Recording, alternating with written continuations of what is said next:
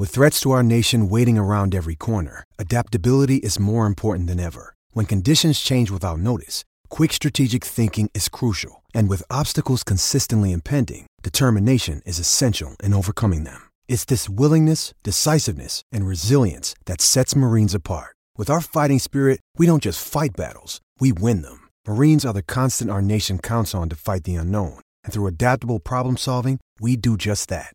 Learn more at marines.com. Another day is here, and you're ready for it. What to wear? Check. Breakfast, lunch, and dinner? Check. Planning for what's next and how to save for it? That's where Bank of America can help. For your financial to-dos, Bank of America has experts ready to help get you closer to your goals.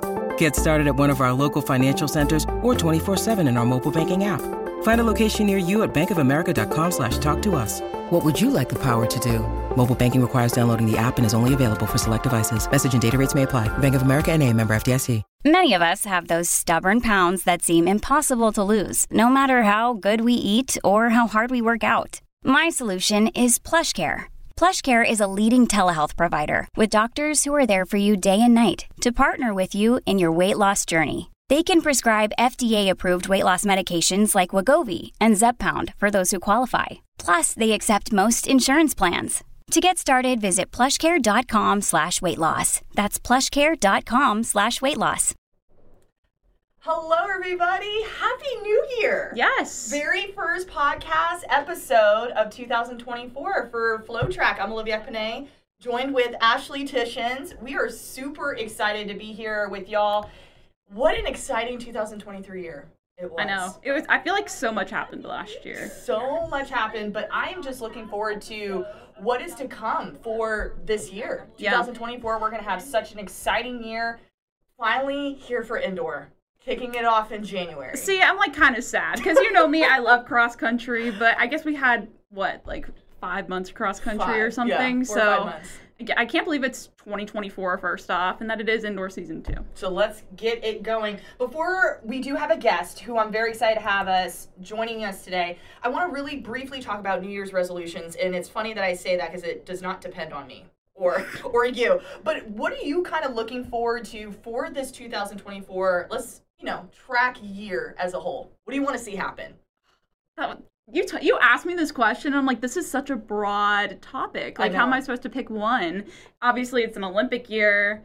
You know, lots going on. I don't know why this is the first thing that came to my mind, but the one thing I hope for in 2024, can we see a Yared Nuguse 1,500-meter Olympic gold? Yes. I don't know why. That was the first thing that came to my mind. I want to see it. I want to see it happen. I want to see that happen, too. I think that's a great pick. I think for me, of course, I'm going to stick to the sprint side. I feel like the 200 world records, it's just time to just take them down. I know Usain Bolt said no one is touching his 1919, but after a season that Sharika Jackson had, running a 21:41 in the 200 meters is absolutely insane. And to think about that the world record is 21:34, that's in jeopardy. And of course, I'm rooting for Noah Lyles to take that down. So that is where I'm at with all of this. Interesting. Kind of a hot take there. Might be a hot take. But that, hey, that's my New Year's resolution.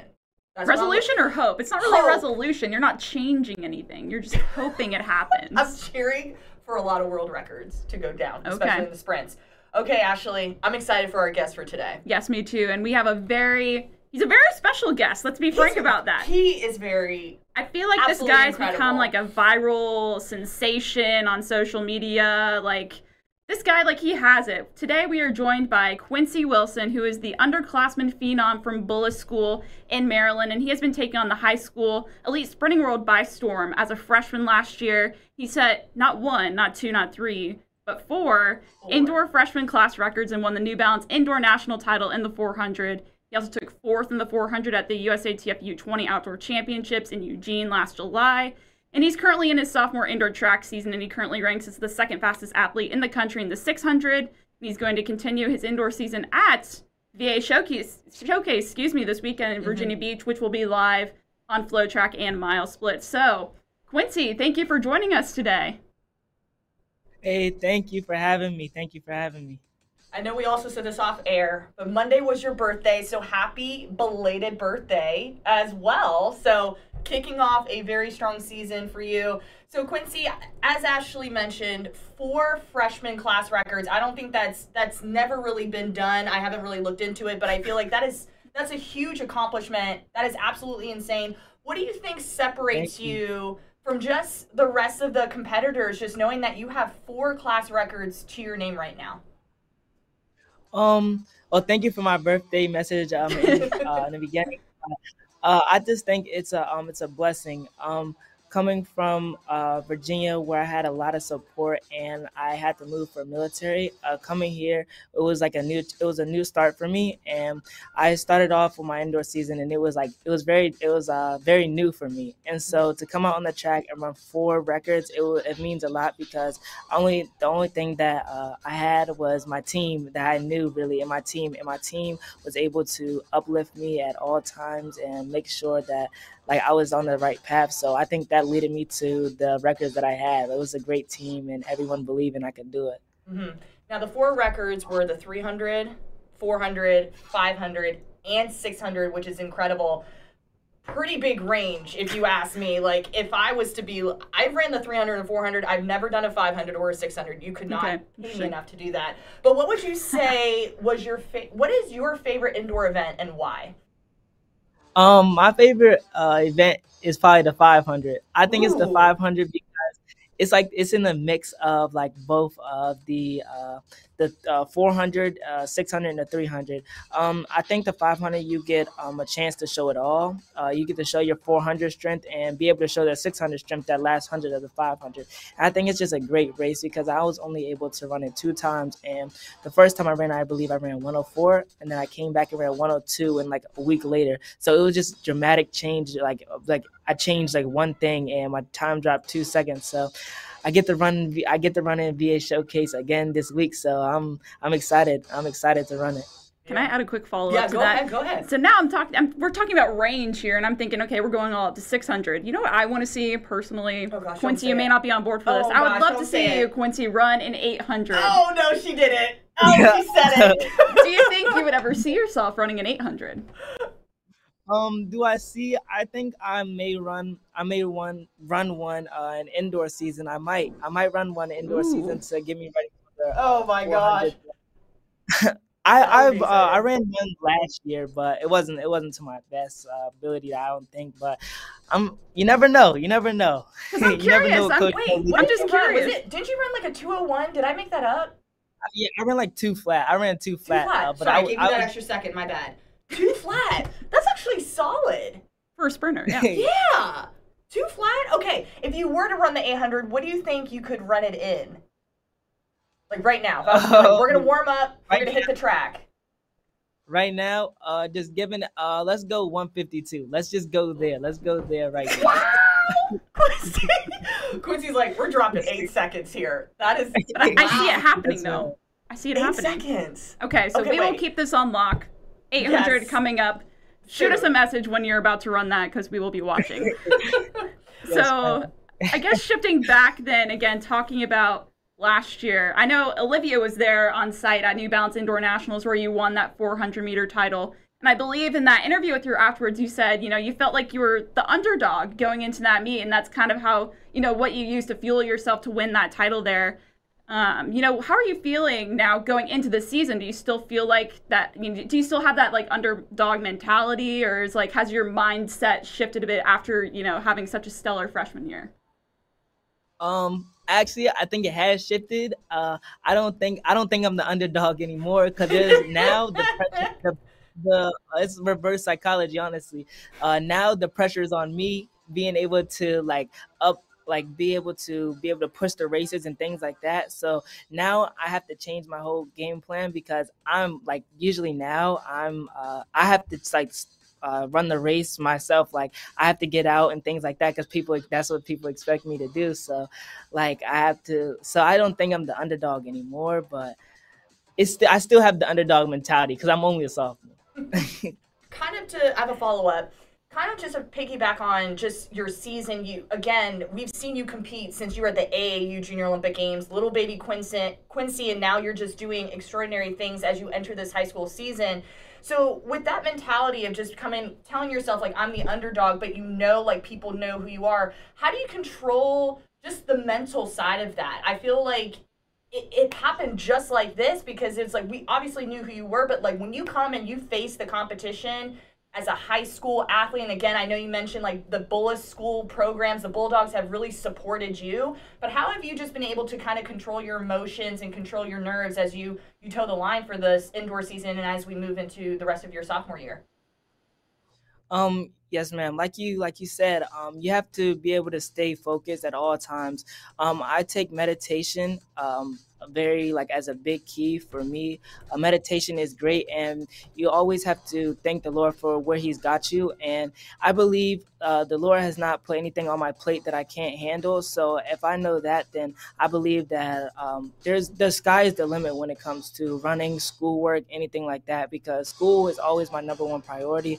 I have an A average in the school, in the class, so I just use those tactics and bring them to the track. And I just know that I'm just a regular high school athlete that runs track at a pretty good time, so it's just a normal kid. So meditation is very key, though. When you get on the race, you see me on the track, you'll usually see me with my eyes closed. It may say he looks weird or something like that, but yeah, I'm getting in my zone. I love how Quincy says he's just a regular old kid, which is true, but also at the same time, if you just go down the list of accolades and things that you've already accomplished, it's crazy. And I want to talk a little bit too about last fall, like about 4 months ago or so, you signed an NIL deal with New Balance, and I believe you're probably like one of the youngest high school athletes out there that has an NIL deal with such a big brand. So tell me a little bit more about that signing and, you know, what it meant to you, and also, you know, maybe what are some of the things that come with being an NIL ambassador for New Balance? So it was when I was in Eugene, I was able to go to the New Balance. I was able to go to the New Balance houses because they have each one of the houses there. And New Balance, ever since I went there, they treated me like family. And like once I knew that I had another family, I had three families, multiple families that I look into. And I knew that New Balance was a family to me. And I knew the athletes that I look up to, Sydney McLaughlin, Trayvon Bromell, and many more athletes. I know that they're in great hands, and no, they're not just great runners. They're great. They have great character people outside of the track, and that's what track isn't always going to be. Here, you never know, because you only can run track for a certain amount of time, and I believe that they're great. They're great people, and I use that, and I can just September from now on, it's been great. Getting new shoes. Whenever I'm feeling like shoes are about to blow up, I can just get a new pair, get new spikes, and it's been amazing. They've been treating me great, and it's like I said, it's like a family. I love that. Now, I know we were, you know, looking more into your NIL deal and such, and, you know, how you've been involved and how New Balance has been, you know, part of that family for you now. And we saw that you did some vlogs around, you know, signing your NIL and stuff. So we watched it. We loved it. We need some more vlogs, you know. Is that something you're getting into now? Oh, yes. I've been looking into like a lot of people, like, for example, Masai Russell and things like that. We've grown closer up throughout the past years. So like using tips from her videos and things like that. And also New Balance for Christmas, they got me a new vlog camera. So the quality is amazing. So I can't wait to post a new video. I think a new video is coming out showcase because I can't wait. I was gonna ask, I was like, are we gonna get a VA Showcase vlog? I am all for that. I think that's awesome. Yes, and again, Masai Russell, very talented hurdler too, and again another Bulldog. So just kind of keeping it in the fam. I love that. Yes. All right, so Quincy, kind of shifting gears just a little bit, you already had your season debut at the Marine Corps Holiday Classic right before the new year. You finished second in the 600 by just like half of a step. What's interesting is you went 1:17.81, and you were just off your personal best, which is 1:17.80. So, like, that happened at Millrose in February of last year. So that already tells me your training is working. Like, you're a lot stronger right now than where you were last year. So just kind of talk to us, how has training been for you and just how excited you are for the rest of this indoor season? Okay, so it's a lot of things that go into it. So football and track has been like one of my main sports, and I dropped football this year to focus only on track. So I knew that this was gonna be a year because it's a big U20 year and also Olympic year as well. Right. So I dropped football this year so I could focus on track, and so my training has like Coach Lee and I, we've made a plan on what we want to do. And the training has been going like amazing, but I also tend to, I've gotten like little tweaks in here and there. So I've taken a little breaks and being able to manage my training because it's a long way till June and things like that. And so I've been able to stay focused on the main goal, which is later on down the road in the season, U20 time, maybe the Olympic time. So the training has been going great. And I just ran my first race, like you said, 1:17.81 is a great time. Mm-hmm. I had 2 weeks. Before that, I had 2 weeks that I didn't run before that. And so I was coming into the race. Like raw without any training. And so I ran 1:17.81 without running in 2 weeks. So I think that it's going to be a great season. Cause if I ran 1:17.81, the first race back, I think it's going to be amazing. Mm-hmm. I wish we could drop fire emojis. We need to figure that out. Can we drop emojis? Fire like on emojis here? Somehow on the screen, because that is just incredible. We're just so proud of you, and especially just taking those 2 weeks to kind of just like reset, kind of regroup yourself, and still run the time that you ran is just extraordinary. Just kind of reflecting back on that race, is there anything that you can take away from that you're looking to improve upon as you approach the VA Showcase and just the remainder of the season?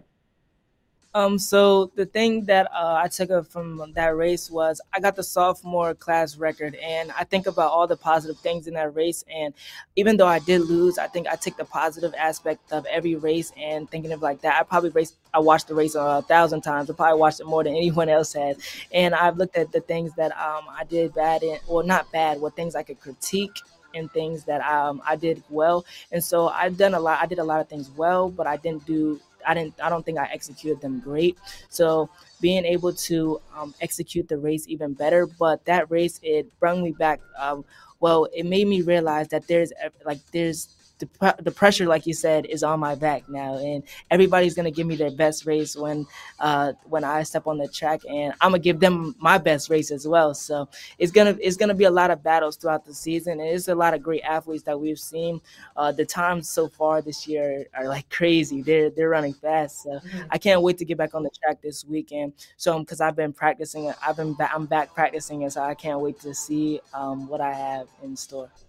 Yeah, let's talk a minute about this weekend. Obviously a big weekend. You'll be running the Invitational 500, the VA Showcase, which you said earlier, 500, your favorite event. So I'm sure that's exciting you. And, if you look at this, you're going into this 500. You like you said, you've had, training back underneath your belt. How do you plan on attacking this race?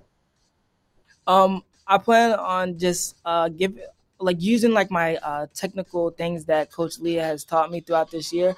Main thing that I'm going to be focusing on is form, and because form has it changes a lot. Those seconds that I could, because I'm growing up now, using the little form that I've always ran with and things like that that I've always had. Some things are gonna have to change to be able to get Will Sumner's 101 record, because I love Will Sumner to death, but you never know what I'll be able to be capable of since I was back competing. Mm-hmm. Kind of on the same line of just domination, right? You go to Bullis School, which is based in Maryland, and the amount of records that y'all have just set over the last several years is extraordinary, from relays to everything and anything in between.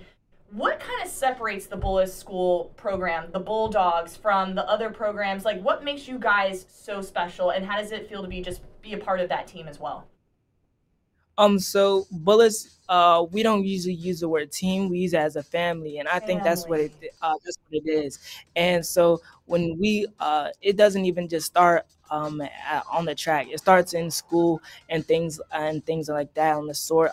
Being able to remain straight A's and may have a B here and there, but coach, you have to have a certain grade point average to even travel. And I believe track has the highest grade average in the whole school. And we use that as we take that into the track. And so Bullis, we've had great people, and that's what inspired me to come here. Ashton Allen, Shania Hall, which is my cousin, Masai Russell, and people like that. They've made it so that we, like people like my age, can come back to the track now and use what they taught us and like provide it. But yes, we use that as a one family, and we're one family, and we do things outside of track. And when we come to the track, it's just easy because it's a family. And if we're a family and work together, then I don't think that there's any team that can be able to beat us family-wise. They may beat us on the track, but as a family, there is no one touching us as a family. I love that. Me too.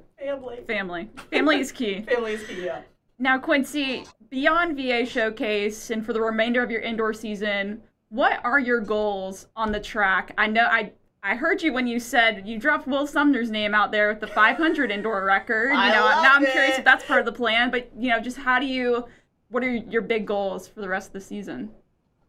I have a lot of goals what I want to achieve this season, but being to come out New Balance indoor and be a champion as well again, that's one of my big goals. But when it comes to times now, I don't want to set any limits because you never know what I can do, because the training, things could go up, things could go down, and you never know what could possibly happen throughout the season. So I just no really limits because like I said, God, he wouldn't put anything that I can't handle. So you never know, I may be out for some weeks or I may run some crazy times. You never know what will happen. And it's just, the main goal is June. So I can't wait to see what I do this indoor season, but I don't want to set any limits because there's multiple things that I think I can achieve this season. Love it. All right, Quincy, before we let you go, we have something very special up our sleeve. We do have something very special up our sleeve. We're going to have Ashley introduce this part.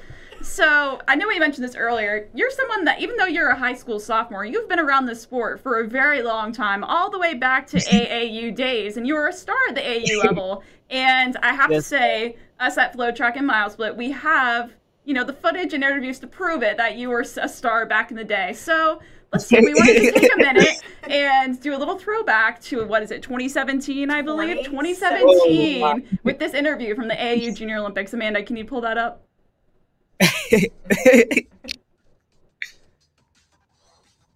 All right, I'm here with Quincy, the 9-year-old boys 400-meter dash champion.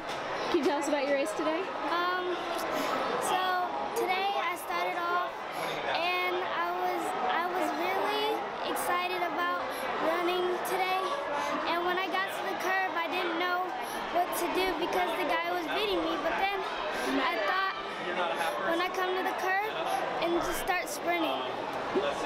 How did it feel when you crossed the line in first? It felt really good because last year I got fourth, and this year it was a really big improvement. Did you expect to win this year? Not really. No, not really. What'd you have for breakfast this morning? Waffles, eggs, and ham.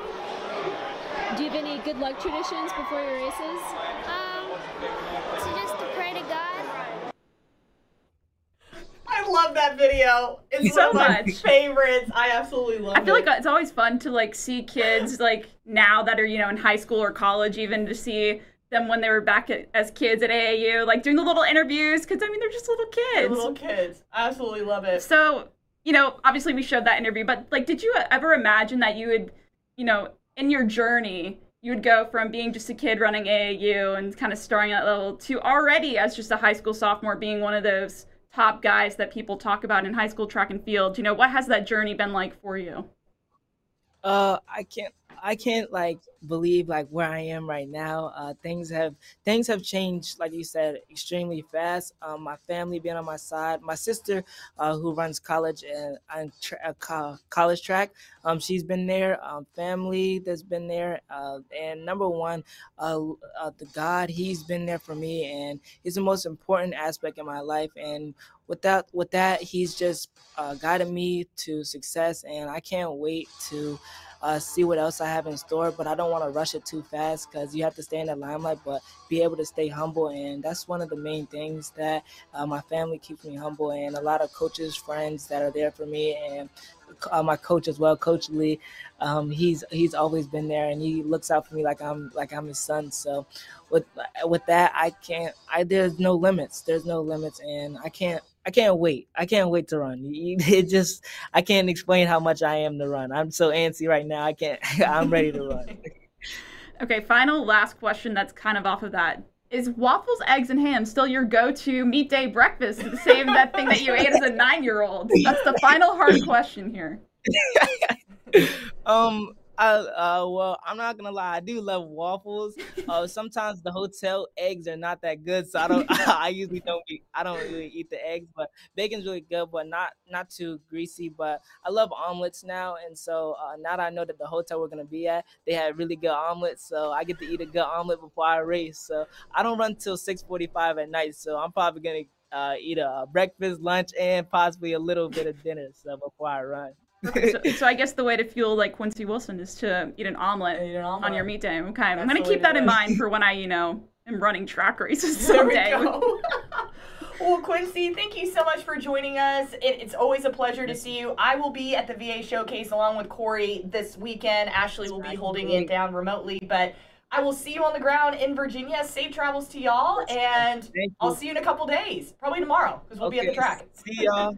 Bye. Thanks, Quincy. Awesome. It's really nice, like you said, when you see them at literally just little kids and you get to watch them grow, and here Quincy is just doing great things. It's so funny because I remember, I think back in the summer, I was looking back at old AAU interviews, and there were plenty with, like, you know, people that are pros now. Like, I mean, you can look back and find things with Mo. Yes. You know, the list goes on. I mean, I think also, too, we were talking about Nick Harbor, who was a star. Now he's playing football and track at South Carolina. Like, you can find videos of him when he was like 8 years old. Like, it's always funny. It's funny. Mm-hmm. Yes. All right, let's go ahead and dive into the rest of our show. We have a very, I feel like we have a lot to discuss. We have a lot to talk about. I feel like we've kind of divided it into parts, though. Yes. Like, I feel like this first part, we're going to go through just a bunch of different breaking news things that have happened over the past, what, like week or so? Yes. And then just we're going to go into. We haven't had an episode to kind of talk. And then we're going to break down indoor season, I think. Talk about some cool matchups that we're excited for. Yes. And then a little bit more about marathon. Marathon. Because we're coming up on the U.S. Olympic trials. Yes. So lots of things to unpack here. So first thing on the dock after Quincy is Tigist Ketema runs the fastest woman's debut marathon in history. And this was just mind-blowing to me because the fact that, like, when you look at what Ketema has done, like, the furthest that she's ever competed in has been the 10K. So you're going from the 10K all the way to the full marathon and pretty much setting a whole standard of the fastest debut time in history. Yeah, that's 2:16:07. Yeah, let's talk about this. So Tigist Ketema, as Olivia mentioned, I think she's 25 now. Yes. But when she, if you look at her history as an athlete, she began, you know, during her U20 career, she was an 800-meter runner. She ran, I think, 2:02 for the 800 or something like that, and was, I believe, a medalist at World Juniors back in 2016. And so now she all of a sudden decides to make this huge jump up to the marathon. And not only does she run the fastest debut marathon in history for women of 2:16:07 at the Dubai, and that was in Dubai. I mean, she does that, but that's also the 8th fastest marathon ever. It's insane. Which is crazy to think about. I mean, sure, Dubai, that's a pretty fast course. Like, that's a place where you can run a fast time.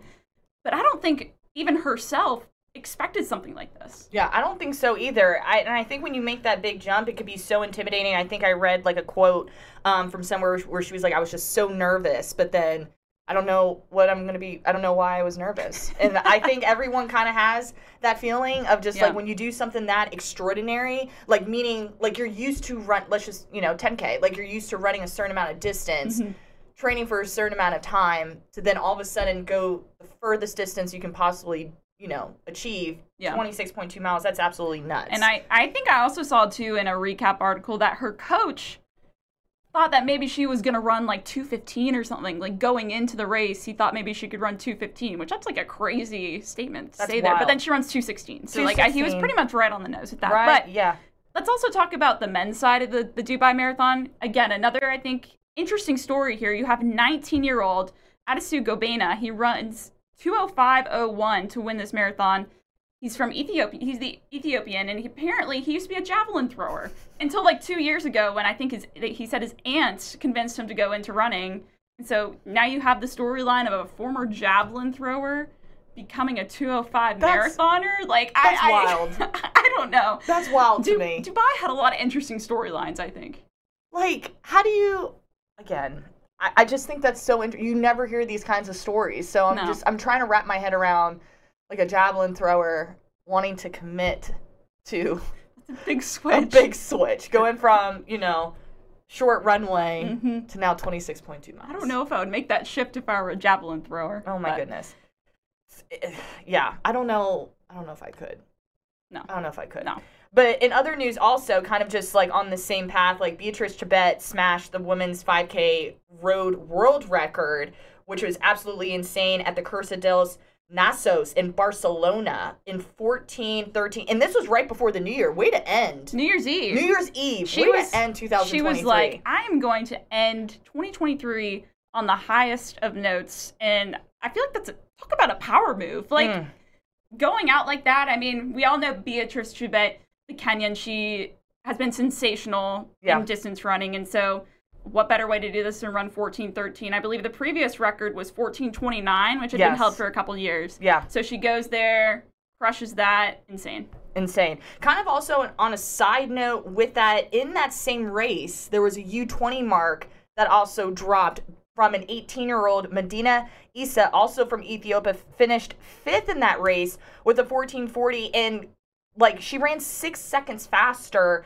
than the previous record, which was set back 2 years ago in April. So lots of things dropping before the new year. Yeah. And here we are. I think it's, honestly though, I feel like it's a perfect way to segue into 2024, which is such a big year on for so many different reasons. Yes, absolutely.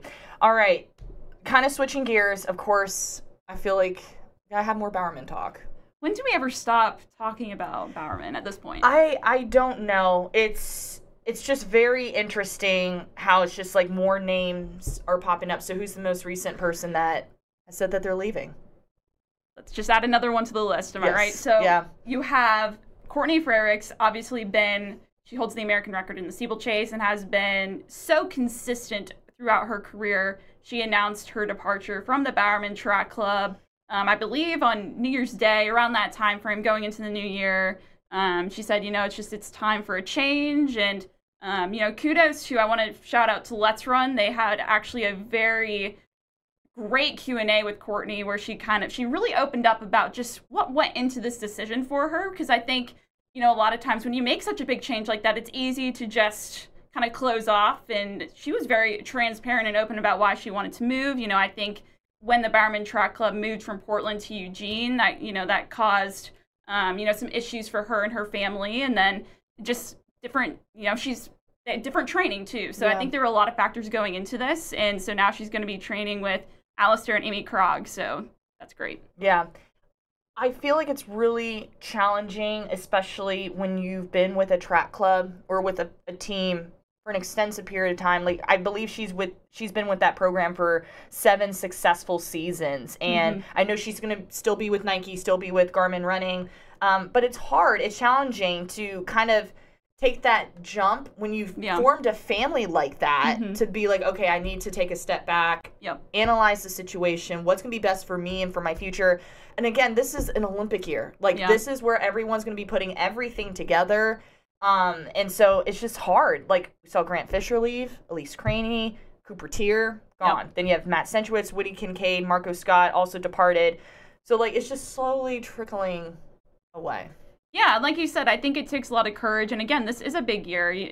Courtney's been someone who, over the past couple of years, she's unfortunately dealt with some injuries and some other, I think, iron issues. And so this is her year to really, hey, like, I need to be fit this year with hopes of chasing those dreams again of going back to the Olympics yet again, because she's been multiple times. I mean, she's a silver medalist from Tokyo. And so I think this was a big step for her, and I'm really excited to see what she does, to be honest. Same. And I think there's been a lot of changes across the board with people training with different coaches. So again, I think we had this conversation a few episodes ago, like back in November, December, where I was just, I think we, was it with Fred? I think it might've been when we were talking about Fred. Yeah. And I was just like, this is so interesting. Like, Olympic year, you're taking a bold move. But like, now that I've seen Fred do it, I've seen other athletes outside of Bowerman Track Club kind of like make their way to different, you know, coaching. They're putting, if you think about it, they're putting all their eggs in one basket, right?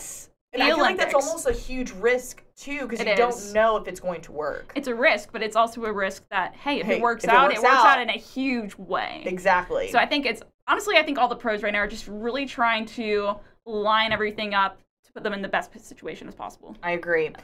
Okay, I don't know if this is on a lighter note, but on a different note, I don't know how to take it. It's just like, I feel it's great news. Like, it's great news. I just think it's odd timing.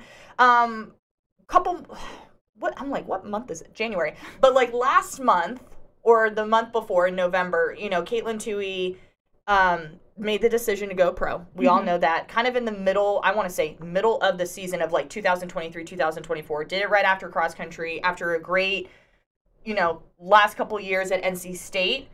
Now we have Kenneth Rooks of BYU making his announcement that he is going pro. Yes. Signed a professional contract with Nike. He's the NCAA and USATF steeplechase champion, also competed at Worlds last year. Again, for me, this is the weird timing. How's this weird timing? I feel like it's like the middle of the season. They haven't even started. New Year, indoor hasn't started. I think this actually, I think this makes a lot of sense in my brain. If you think about it, he has so much momentum in his favor. He won NCAAs in the steeplechase. He won USAs in the steeplechase in an incredible feat where I believe he fell and then still came back to win, and he went to Worlds. And obviously this is a huge year with the Olympics. And if you look at the U.S. men's steeplechase, how it's been in the past couple of years, it has been so wide open. So wide open for anyone to come in there and make a team or win USAs, win trials. And so he says, okay, I'm going to devote all of my time to making sure I am the fittest as I can be and race ready for trials, for the Olympics, because this is his chance to lead the U.S. contingent in the men's steeplechase. I just think it's odd timing.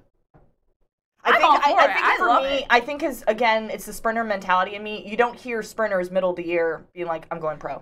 But it's not middle of the year. It's their transition period. He ran his final cross season with his team. Makes sense. I believe he was an All-American there, NCAA's cross. Yeah. You have that, then boom. All right, before I'm going to get into indoor, let's just go ahead and switch gears. I think that's perfectly... Caitlin Toohey basically did the same thing. She just announced it a month earlier. So I know. And again, for me, I was like, okay. But for me to rationalize kind of Caitlin Toohey, it was like, okay, it's been a year anniversary since she signed her NIL deal with Adidas. So I'm like, okay... This still makes plenty of sense. That might not even be true. Since when are we in the middle of indoor season? We've had like 1 week of indoor competition. I'm not saying middle of indoor. I'm saying middle of like the 2023-2024 like season, like collegiate year. Well, you have to think about it from a distance perspective. I know that's what I'm saying. So you have to divide it by 3 seasons. I know. So that's why I said my sprinter mind is like this is odd timing for me because you will. I guarantee you a sprinter is not going to come out and say we're going pro right now. Well, Kenneth Rooks is no sprinter, so. I know. That's why I'm like, okay, this just feels odd. I really like the move because, again, I think he's really trying to put himself in that situation where he could be the leader of the U.S. team for the steeplechase. Okay. I agree. I'm not arguing there. Yeah. We're just talking. Just chatting. The pro commitment is throwing me off. All right. Because I almost want to be like, just finish the year. But now he doesn't have to worry about. He can just literally focus on running. That's very true. For the entire year. Because this is it. This January through May, June period, that's where you're going to build and work all your fitness and everything looking ahead to trials. So. But he's doing that now. Yeah, but now he's just only running. He can focus on the recovery. Like he can have the, you know, the pro runner life where all you do is you run and recover. Which you can't always do to that great extent when you're in college. That's very true. Yes. So that's my take. That's Ashley's take. Yep. Yes. So yeah, 2 people have gone pro from the distance side. We'll just wait and see for a sprinter to come up and say, we're going pro. All right. As we move on, we have a lot of heavy stars, beautiful, bright side, shining stars heading to Millrose Games, which is going to be absolutely loaded. Yes, because we're only about races 1 month away. That's like Millrose Games. I mean, that's kind of like the pinnacle of the indoor season, I feel like. Yes. It's one of the biggest meets out there, and we're starting to see those athletes' names be released about who are going to compete, and boy, I don't know about you, I'm really excited. Oh, man. Okay, let's talk about the mile first, because we both agree on an athlete that we're looking forward to watching at this distance. Well, it's been announced that Yared Nuguse will be returning to the Wanamaker Mile, and he returns after shattering the American record at this event last year at Millrose, won in 3:47.38. I watched that race last year, and I just remember, like, it was so exciting. The way you saw him surge over the past, over like two laps or so, so 400 meters. Yeah. Incredible to watch. And so now he will return to the Armory in Millrose Games, and now he's trying to take aim at Yomi Kajelka's indoor world record of 3:47.01, which obviously he's very close to. Mm. And as we saw last year, I would say last year was the year of Yared Nuguse. I also think 2024 will be the year of Yared Nuguse. So I'm really excited. Our new year hopeful, you know. 1500-meter gold medal. 1500 gold medal. It starts with these moments here of just, you know, getting those fine-tuning things out of the way when it comes to indoor. That's why I kind of love indoor season. Just kind of helps you to get sharp for the bigger races to come. Before we talk about your next athlete, I think the 60-meter hurdle race is just absolutely stacked. Agreed. Like, we're talking a handful of people that were in the finals at Worlds, including Danielle Williams, who is the world champ. You also have Kenny Harrison, who was the bronze medalist, also former world record holder in the 100-meter hurdles. You have Devin Charlton, 4th at Worlds, Akira Nugent, 5th at Worlds. You have Nia Ali, who was 8th, Alasia Johnson, who really just excelled last year and put herself out there in this mix. Tia Jones, Masai Russell, as Quincy Wilson said, like someone that he's looking up to. I don't even know what to say. I'm just like, it's just going to be, it's almost like another world final. Yeah. Essentially, that's what it is. I guess going into this, obviously, I think the question is who is going to get out the best? Because in an event like the 60, it really depends on how do you get out. I mean, I'm not a sprinter or a hurdler, but that's kind of how I see it, and you can correct me if I'm wrong. But I'm just curious. We're going to have to see how these girls get out of the blocks and attack those first few hurdles, and I'm just excited. It's going to be crazy. My intuition's like Danielle Williams, because obviously she's coming off a big year gold medal, but I'm not counting out Kenny Harrison, the way that she ran. And I'm just thinking about like the rounds going into Worlds, like dropping the fastest time ever in the rounds, because she's like, I'm executing, like that's her vision. I'm executing what I'm going to do in that final. That's how she thinks. She's sharp. So I'm also not going to count out Kenny Harrison for this. I mean, if you look at this field, you have a bunch of all-timers, also some up-and-coming athletes who have been stars at the collegiate level. I think of, like, Masai Russell there. Yes. I think it's going to be very spicy. Very, very spicy. See, now we just need pepper emoji. Spice emoji. Yeah, again, we got to figure out how we can drop emojis on we need here, to do just that. On the screen. Awesome. All right, final race that we're looking forward to. I think we got to go to the 2-mile. Yeah. Especially if you look at the men's 2-mile. Josh Kerr is going to be running this event. Yeah. Which I think is very exciting. Obviously, we all know the drama that happened when he won the 1500-meter gold medal at the World Championships, beating out Jakob Ingebrigtsen. So last year he ran Millrose, and I believe he ran the 3K there. He won in I believe it was a meet record and an Armory facility record there in that 3K. Now this year, instead of the 3K, Millrose is going to have a 2-mile, and so he's going to apparently aim for the world record in this event. I believe that record is 8:03.40. So we'll have to see how that goes. See multiple world records at Millrose? I'm not counting anything out, man. I think it could happen. Who knows? We all know Josh Kerr is someone who's just very dialed into his process and how he approaches training and each race and each day. And so if anyone can do it, I think he can. I think he has the moxie to do it.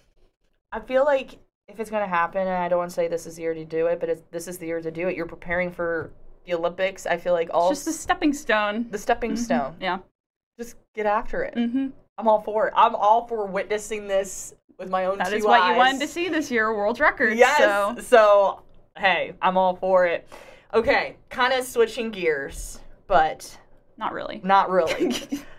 Gosh, I'm looking forward to this race. There's the latest matchup that's going to take place in February at the New Balance Grand Prix in the 60. The one and only Fred Kerley and Noah Lyles. Boy, this is where the whole screen just needs to have fire. Like, I'm curious. Fred Kerley's first ever 60 meters. And he never ran it in. He never ran it in college, like, which is crazy. That is mind blowing to me. Yeah, but I definitely know at A&M he did run on the 4x1. He was the 4. But he was more of a 400. But he was more of a 4 runner, 2-4 guy. Now we're going into this I don't want to say transition, but we're seeing Fred take on this 100. Which he's been doing the past, what, couple years. Exactly. Yeah. Mm-hmm. But here you have Noah, who's established himself mm-hmm. as definitely the two. But like, hey, I can also toe the yeah. line with these yeah. really short sprinters in this 100. I'm just really curious on... I'm curious because...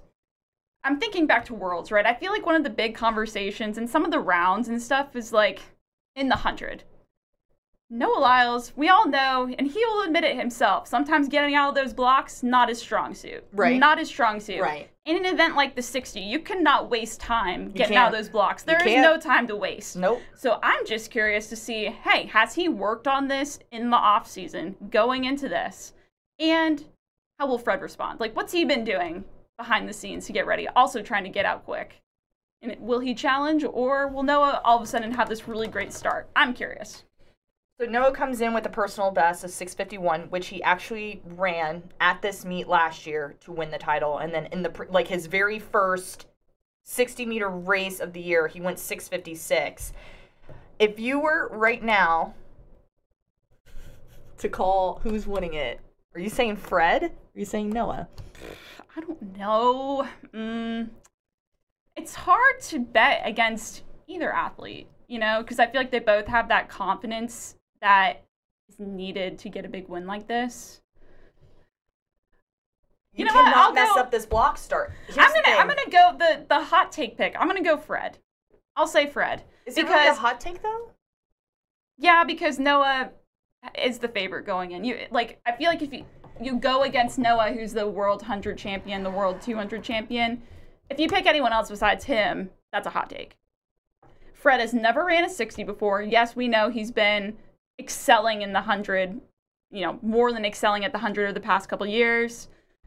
But I think it's his chance. And I also think that not making that 100 team for Worlds is potentially that motivation he needed to really attack this offseason. And I think he's going to be coming out all guns a-blazing. However, he's got to work on some things from what I saw from U.S. trials. He's got to work on a few things. I hope he's been working on a few things. I will say that.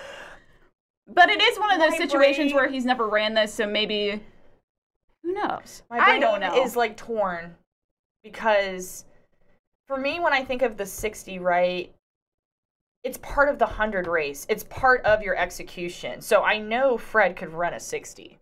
Oh, yeah. I feel like he can run a 60. Oh, yeah. If I was to compare starts, now, during the rounds, Fred, He looked a little rough. He looked rough coming out of his starts. But, like, I'm going in maybe with the mentality that he thought, like, he could kind of cruise. Yeah, through the rounds. And get through and make it. Let's take that part away. I honestly don't think that Fred is not...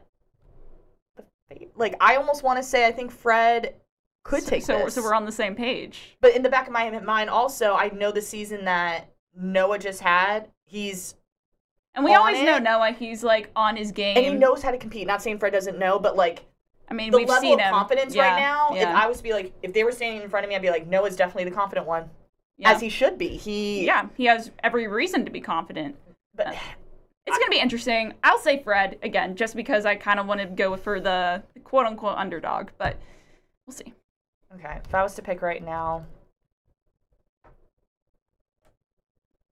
Liv, you have to make a decision. Well, I know you can't make decisions. I guess I'll go Noah. I feel like we have to offset each other. Okay. Noah, Fred. All right, we'll see how it turns out on February 4th. All right. Less than a month away. Less than a month away, and speaking of less than a month away, literally this weekend.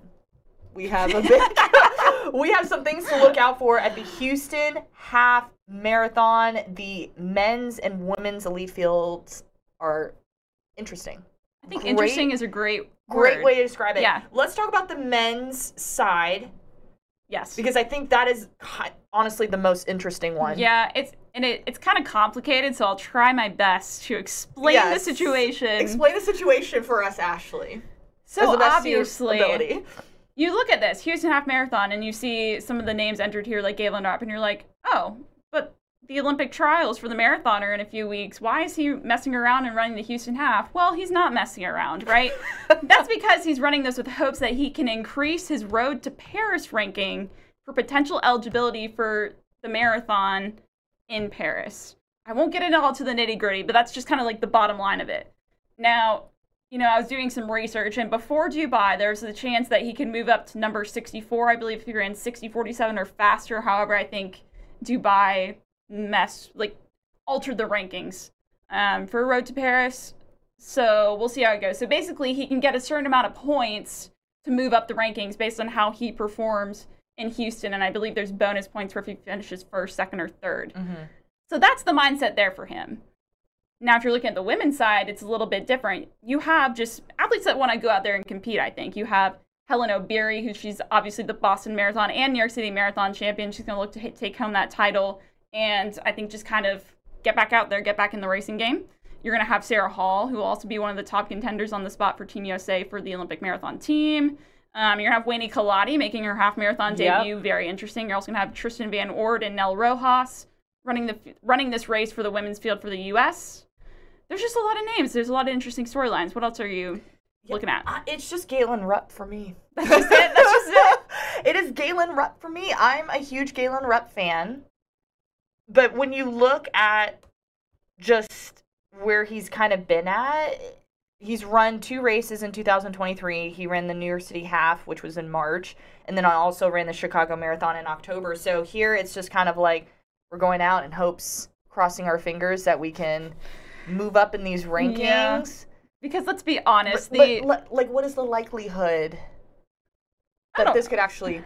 I don't know. Sorry, I keep touching your laptop over here. We're not saying because things are just getting messy. Yeah. And they have been messy for specifically this men's marathon team selection. Yes. For Team USA. Yes. Like, I just don't know what else to say. Actually, maybe this is the time where we shift gears from Houston to then just talking about that process because there's been changes. Yeah. I'm overwhelmed by the changes being made. I feel like there's no clear direction. Well, how do you have one thing and then later have another change? Here's the issue, right? And the thing is, it's the Olympic year. Like, I feel like this needed to be established. Yes, but I think the issue is they didn't realize, or I bet USATF probably didn't think that we would be going into 2024 and only having two men having that auto, you know, unlocking their spots for the Olympic roster. Mm-hmm. That being Connor Mantz and Clayton Young, because they both have that Olympic standard there. Yes.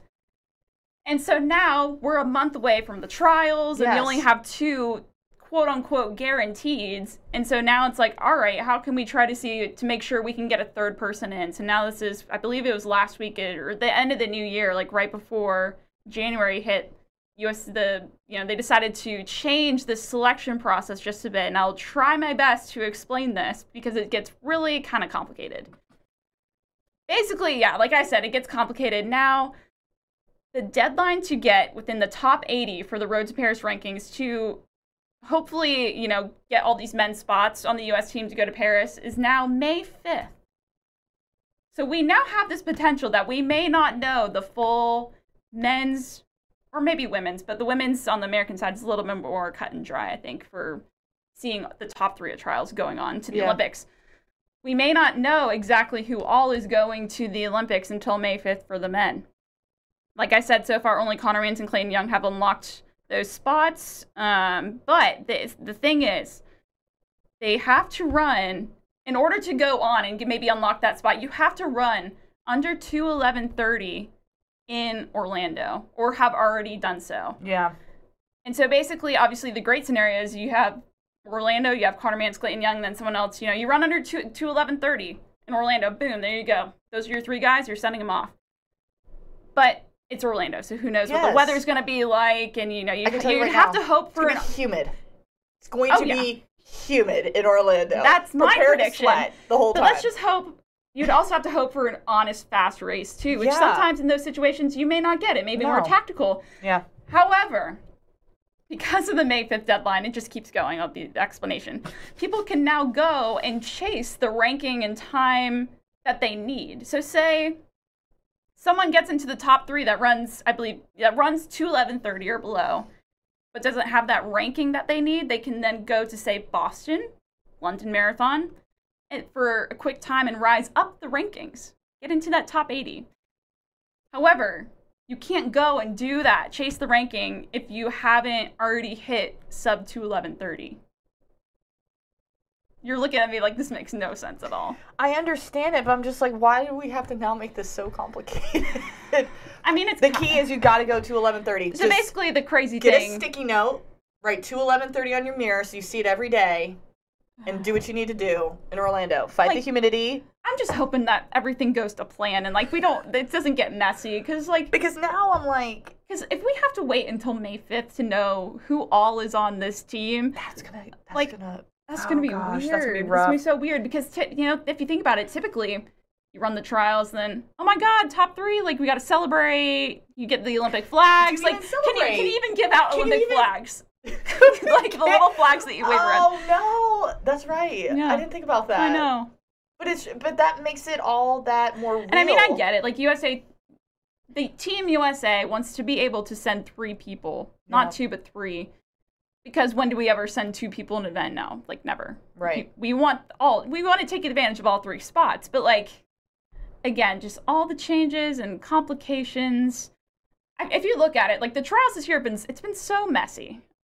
Because you had the whole start time issue, and that's kind of where it all started, moving back from noon to 10, and then just the whole drama, of the especially location. On the men's side. Yeah. The location.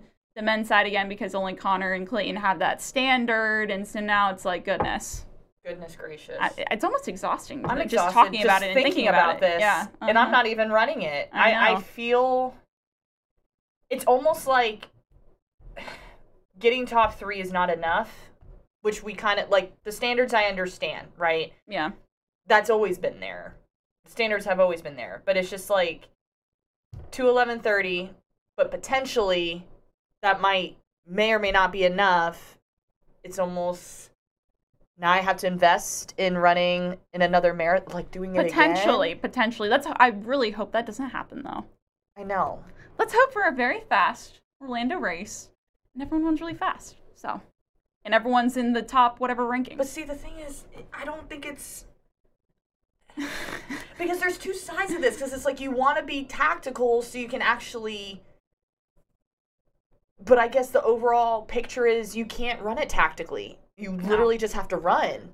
Let's just hope we have a very interesting, blazing fast race. I don't know. We'll see. TBD. All right. Any other updates about U.S. marathon trials? I do think we should mention, too, that unfortunately we did have some news coming out that Emma Bates will not race the trials due to injury, which is obviously very unfortunate, but I think she's kind of shifting her gear. She's now going to run the Boston Marathon in April, now that she isn't, you know, contesting the trials, having to come back from injury. It does kind of shake things up, though, on the women's side, because she was definitely among those top 5 contenders going into the trials, vying for those 3 spots for Team USA. Right. So, you know, that's just, for some of those athletes, it's almost like the field opens up a little bit. Yeah. Well, that's all the news. Wow, I feel like we're ending on such a dull note. I'm like, how do I make this? I know how to make this better, actually. Yes, go ahead, Ashley. We have a couple live events coming this weekend that you can tune in for. Yes. Let's break that down. I know I mentioned earlier when we were talking to Quincy Wilson that we will be having the VA Showcase live streamed Friday, Saturday, and Sunday on both FlowTrack and Mile Split. And so if you want to go watch Quincy Wilson tear up that 500 or any of your other favorite high school athletes run some top times nationally in the country, be sure to tune in. And then we're also going to have the Jimmy Carnes Invitational down in Gainesville live on FlowTrack. So we have some indoor action coming your way. I'm super excited for it. I'll be on my computer all weekend watching it happen, and so you better do the same. Yes, and I forgot to mention this at the top of the show. I remembered it during Quincy's interview. This is our new time slot. We should probably that's right. Yeah, we should probably tell you. We should probably let y'all know. So Wednesdays at 11 a.m. Central, 12 p.m. Eastern, 12 p.m. noon Eastern. This is where you can find us. Yes. Every week, Wednesday moving forward at those times. Let's pray it doesn't change. Yes, I think we're. I think we're locked in on this. We're locked in. Shout out to Amanda Geyer, our wonderful producer, for all the things that she does. Yes. And shout out to you too, because you do great things. Thank you. You do too. So I think that wraps it up for our very first episode of 2024. Yes. We will see y'all right here in our studio suite next week, 11 a.m. Again, great content coming out. As Ashley mentioned, we have a lot of great live streams that are coming into play, so you can check all of that on FlowTrack, VA Showcase, which I will be leaving tomorrow morning in Virginia. So great things to happen, kicking off some sprints. Indoor season's here. Indoor season is here, that's right. I'm pumped. All right, y'all, enjoy the rest of your week, and we'll see you next week Wednesday.